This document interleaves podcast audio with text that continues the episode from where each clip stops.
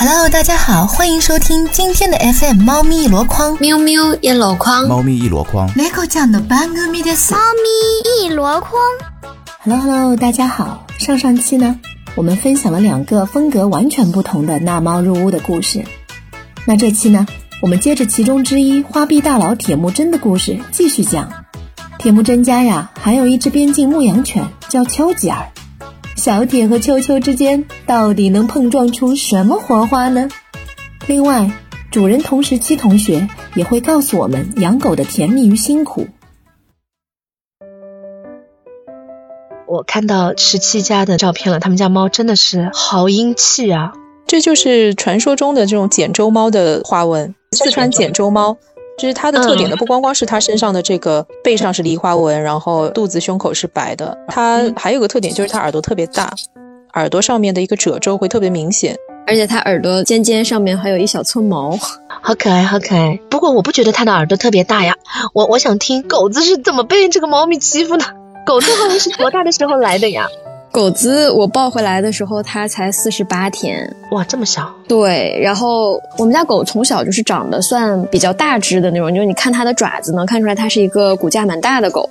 然后现在是满一周岁了嘛，有四十四十二斤不到，就算四十二斤吧。但是我就总觉得它还在长长，就它比上一个月还长了一些。所以我 我怀疑它可能要长到个五十多斤的样子吧，但它是一只边牧，就是可能会比一般的边牧大一些。然后小时候刚抱回来的时候，猫对它可好奇了。它那时候很小嘛，都是在笼子里的。就狗狗不关笼子的话，我是有点吃不消。它它小时候特别特别的皮，现在也很皮。猫就趴在笼子前面就看着它，看着看着，突然就伸巴掌拍了一下它。那个时候猫咪多大呀？那时候猫已经是两岁了。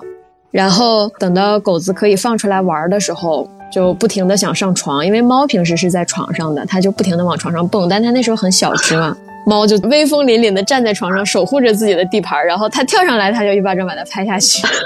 我还以为狗子跳不上来呢，你们家狗子也挺厉害的。它其实是跳不上去的，但是它是站起来扒着床，老是想往上上。然后猫就是杜绝了它一切能上床的可能性，就守在那个床边，然后在那转，过来就拍下去，过来就拍下去。你要敢上来，老子就把你拍下去。我头像的这张照片是那时候狗子已经大概四五个月大了，那时候它已经可以上飘窗、上床，它都能上去了，但还是经常上去就被打下来。但猫咪其实对它怎么说呢，就是有一种自己家孩子的那种感觉，因为它刚来的时候也很小嘛。猫打它都是玩的形式，就拿小肉垫儿去拍它，但也不会真的说跟它打架或者亮爪子什么的。啊，肉垫儿去拍它而已，不是爪子去打，不是真的。你们家狗狗是那个陨石边牧对吗？对的，对的，陨石边。哦，好可爱哦！蛋清你好厉害，连这个都能分得清楚。呃，我就就这点爱好了，就猫猫狗狗就是爱好。边牧其实还挺好认的，陨石边牧也是非常可爱的，因为它两只眼睛好像是鸳鸯眼不太一样，对吧？然后特别聪明。嗯，我们家是一只蓝色的眼睛，一只灰色，就是你看它脸上有灰色毛挡着的那只眼睛就是灰色的，然后另外白色的那一侧的脸的眼睛是蓝色的。哦，我看出来了，对，嗯，那都说边牧的智商是很高的，你觉得它跟你们家猫相比，谁的智商高啊？我觉得我一直怀疑我们家的边牧是有哈士奇的血统来着，你知道，就是它很蠢，就是在某些事情上它很聪明。它会开门，嗯、连我们家智能门锁，就是那种指纹锁那个门，从里面它都能开出去。啊、但是在很多事情上，它又很蠢，就是就你感觉它蠢兮兮的，有一种怎么说呢？说好听一点叫大智若愚，说难听一点就是还是不那么聪明。所以说，还是猫咪占了上风，是吧？对，猫是那种就是高高在上的，就老子什么都知道，但老子什么都不说，就是这种感觉。对，那有没有支持过狗子干活？你们家这个简州猫应该也是中华田园猫里面智商比较高的，看他们俩就是王不见王，不知道谁碾压谁，但很有可能就他们俩现在已经已经达到一个很好的一个制衡的状态。我觉得他们俩不是制衡，他们俩现在是团伙作案的状态，就是 很多我放在桌子上的东西，狗是够不着的。然后呢，嗯猫就会跳上去把它推到地上去。比如说，我放一个橘子在桌子上，它会把这个橘子用小手推推推推推推到地上去，然后让狗吃掉。笑死我了！还有一次半夜我睡着了，这个猫推了一整罐的狗子吃的那种小的磨牙棒，牛牛肉粒的那种东西，里面剩了大概一半，然后我就忘了放进柜子里，其实盖子是盖着的，然后猫就把它推到地上去，然后那一罐就都被狗吃完了。那它是怎么打开盖子的呢？我觉得可能是它就是摔到地上的那一瞬间，盖子就就有点松了，然后狗自己就能拆开了，因为狗破坏力还是挺高的。那你怎么知道猫没吃呢？哦，也对啊，你这么问，我突然想，猫推下去，说不定就是为了让狗帮忙打开它。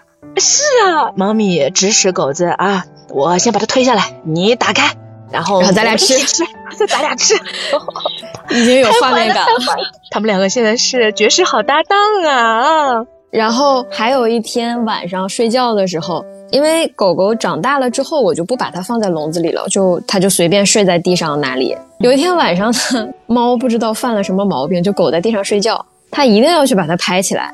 最后那个狗被它打的跳上床去，然后趴在我身上，就很委屈的在那，嗯，这样的声音。然后我就说你干嘛？你怎么上床了呢？你下去啊！我打开灯一看，猫在狗窝上趴着，狗在床上趴着，惊呆了。所以你给他们主持公道了吗？我就关上灯继续睡了。我说你下雪，你别在床上，我就把狗赶到地上去继续睡了。我觉得这个是他们俩之间的事情，我不好过多的插手去管。你看哦，十七家的猫哦，那小眼神哦，特别特别的机灵，看上去。它心眼儿很多的，它有的时候会遛狗，就在家里，因为我们家呃，就是客厅的那个卫生间是有一个小窗户，跟储藏室是连着的，就那窗户打开是储藏室，但平时因为洗手间可能会水汽比较大嘛，那个窗就不关，然后猫就会从厕所进去，然后从窗户跳到储藏室，然后这时候狗追着刚进了洗手间，就发现猫不见了。然后猫已经从外面绕回来，从厕所门口又又回到了我的房间里。然后狗还在那傻乎乎的找它，你知道吗？我觉得它猫很神奇的，就是它胆子很小。家里如果来一个陌生人，它会躲到就是床板后面去躲着，然后就一整天都不出来，也不吃饭，也不喝水，就不出来。然后直到家里的那个，就比如说来的客人走掉，但是它自己在家的时候，它就仿佛山大王一样。然后上次你们看到我在群里面发的那个，突然莫名其妙发了一串什么数字出来，就是猫干的。电脑上微信挂着，然后有的时候可能回完消息，然后就放在那儿，我可能去干个别的，然后猫就上键盘上摁几下，就踩过去，然后它刚好能踩到那个回车，就会发出去。我就一抬头发现，哎，为什么我发了一句奇奇怪怪的话？那狗子会干这个事情吗？它会对你的电脑感兴趣吗？不会，它只对猫感兴趣。就在狗子心目当中，其实猫是它的玩具玩伴，是吧？对他们俩其实就是互相都把彼此当成是玩伴吧。狗有的时候无聊了，它就会追着猫满屋子跑，也会叫吗？猫不会叫，猫会拍它，就拿爪子拍它，让它不要靠近。然后狗呢，因为从小跟猫一起玩，它跟猫玩的方式是它拿爪子去推猫。嗯，对，就是它会直接爪子去推到猫的那个身的侧边嘛。那因为狗太大了，一巴掌就把猫拍倒了。那猫咪这个时候被拍倒了，它生气吗？它还是哎呀，拍拍身上的灰尘，就这样吧。它还好，它不会生气。就是我觉得他们俩就玩的时候都还挺有分寸的，因为狗有的时候也会拿牙那种假装去咬它，就咬的那个牙撞的都嘎嘎响的。但是它其实从来都没有真的用牙齿去碰到过它，它就是假装在啊滋啊滋的在咬。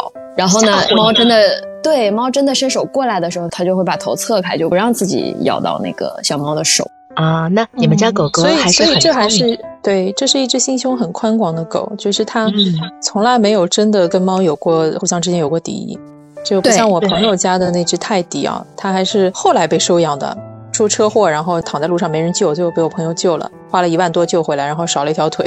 到了他们家之后就反客为主了，就它真的会抓住一切机会去咬猫屁股，然后经常一不小心，对，是真的咬。然后呢，当猫非常灵活，它也不会真的吃亏。但是时不时的话，看到它嘴里有一缕猫毛，说明它刚才是碰到了一点。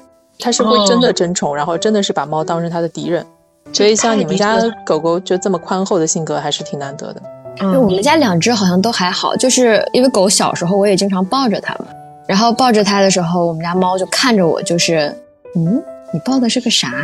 哎，抱什么呢？就是歪着头，然后在那看我。它也是没有什么敌意的，所以它对狗其实也都是，就我说拿小肉垫儿在那啪啪啪的在那拍着玩儿。然后有一次，他们俩在就是猫在伸手想打狗的时候，狗子也把爪子举起来想要去拍猫，结果他们俩击了个掌。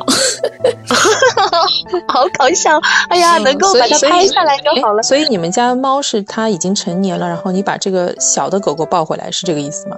对的，对的，就是抱回狗的时候，猫已经是两岁了。那我觉得还是，不管是猫跟猫还是猫跟狗啊，就还是至少有一个是比较小的时候来家里。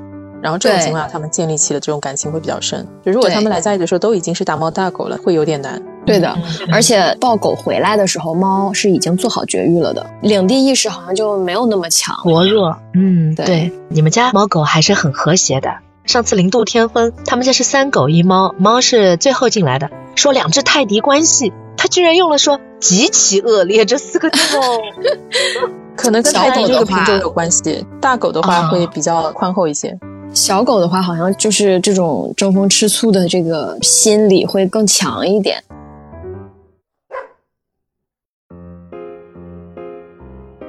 你们家狗狗已经很幸福了，亲爱的啊！别人有很多狗狗在家里一待就是一天，一个人孤零零的。你们家有猫有狗，还有你妈妈。对，它已经是很好了，然后就每天可以出门三趟去遛弯，早中晚各一趟。哦，那很幸福了。因为现在一般上班族早出晚归的话，就是一天能遛一次都很很不容易了。对的，如果说是白天就二十四小时有人陪，然后还能遛三次，真的太幸福了。对的，对的，就白天的时候，反正我妈妈也在家嘛，她就也不会太孤单。她现在大一点了之后呢，会比小时候稳当了很多。她白天也会老老实实的趴在那儿啊，没有什么太淘气的行为，偶尔去垃圾桶里面叼一张餐巾纸出来撕一撕，这个已经算要被训的这个行为了。所以她是不拆家的。他拆的，但是因为家里一直有人，就一直看着他。他小时候什么家里的家具，凳子腿儿、桌子腿儿，然后这个踢脚线，然后桌子上一切他能勾到的，比如说我妈妈的老花镜、眼镜盒，桌上的桃子，他都会直接偷下来吃掉。狗子对的，就是养狗要有这个心理准备的。因为我有一个朋友也是的，他想了很久，然后他养了一个拉布拉多，就理论上应该不算是特别会拆家的品种。但事实上，真的养了一段时间之后，他们家的什么桌子啊、椅子啊、床腿啊，就没有一个是好的了。对，就是因为它再温顺的狗，也是要在它成年之后，慢慢的才会就性格才会稳定下来。它小时候都是那种没皮没脸，然后人来疯的那种，很少很少有几个月大的小狗或者是一岁左右的狗是非常非常安静，然后很懂事的，是有的，但是很少。还有啊，就是这些其实都是外来的品种，在国外的话，你想人家院子多大呀？可以满院子跑。一般来说，像那个雪橇三傻，对吧？阿拉斯加萨摩耶还有哈士奇的话，它们都是雪橇犬，这个运动量是非常大的。然后像那个，嗯，包括边牧，包对，包括一些其他的拉布拉多，其实就类似于，其实都是牧羊犬。理论上，他们的祖先都是每天是要在广阔的天地去跑的。其实中国的这种普通住宅的话，实在是太憋屈了。它的量是不够的，运动量，所以可能会产生一些什么拆家的行为。如果说它对的放电足够的话，它是不拆家的。是的，是的，它出去跑够了的话，它就在家里面真的就很老实。对，所以现在说实话，就是城市里面狗狗找领养比猫找领养难多了，这也是一个很大的、很重要的一个原因。而且狗狗真的是比猫要耗费更多的精力。你像如果我养猫的话，我如果一个人住，然后今天晚上加班太晚了，我不回来，其实也没问题的。猫自己在家待一晚上，给它放好粮和水，其实是没问题的。但是狗就不行，它可能会要拉呀、要尿啊，你都要带它出去。啊，我真的就是在我们家的这个丘吉尔一天一天长大之后，我的臂力那是越来越好了。每天都要死命的拉着它，就是它正常走路的时候还好，但路上难免会碰到其他的狗狗呀，或者是喜欢狗狗的人。然后当对面的人冲他友好的望过来，然后并发出“哇，你好可爱呀”这样的感叹的时候，他就要扑上去了。他啊，真的，对，他是听得懂的。如果你在路上碰到他，就是你看了他一眼就就不看他了，就瞥一眼，然后就转过去，然后你就往前走，他是不会跑到你身边去扑你的。但如果你盯着他看。尤其是你的眼神里又带着好奇，就是哎，好像很可爱的样子那种，他就一看啊，你应该是喜欢我的，然后摇摇尾巴就冲上去了。嗯，对的，就是我觉得可能小动物它真的是会感觉到你身上的气场，就是你是喜欢它或者是比较讨厌它、厌恶的话，它是能感觉得到的。我有的时候走在路上嘛，可能我从小就是有这个吸猫吸狗体质，然后我现在有的时候走在路上，我什么都没有做，我只是跟一个牵狗的主人擦肩而过而已，然后时不时的就会被这个狗拦住，然后舔我一口，舔了一口，然后裤子都湿了。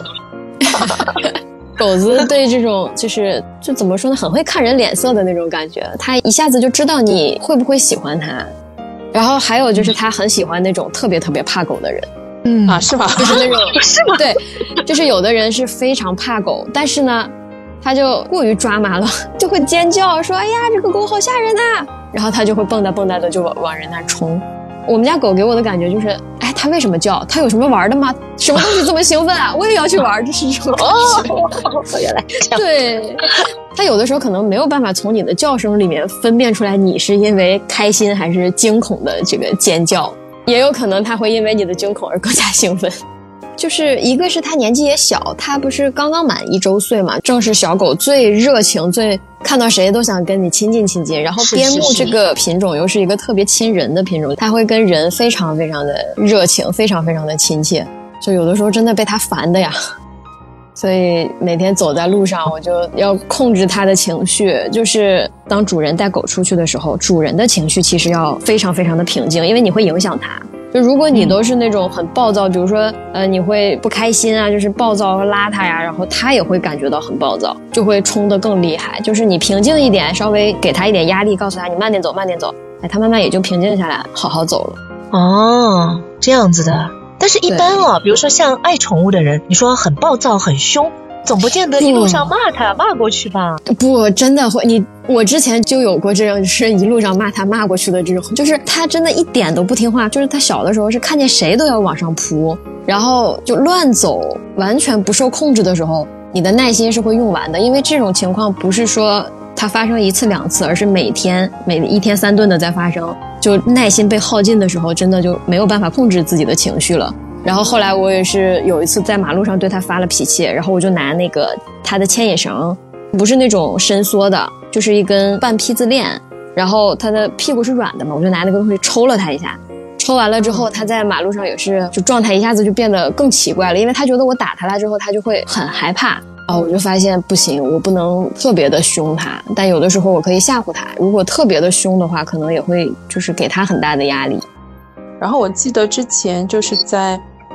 呃，西岸美术馆那边好像有一个狗狗公园，这是在今年的吗？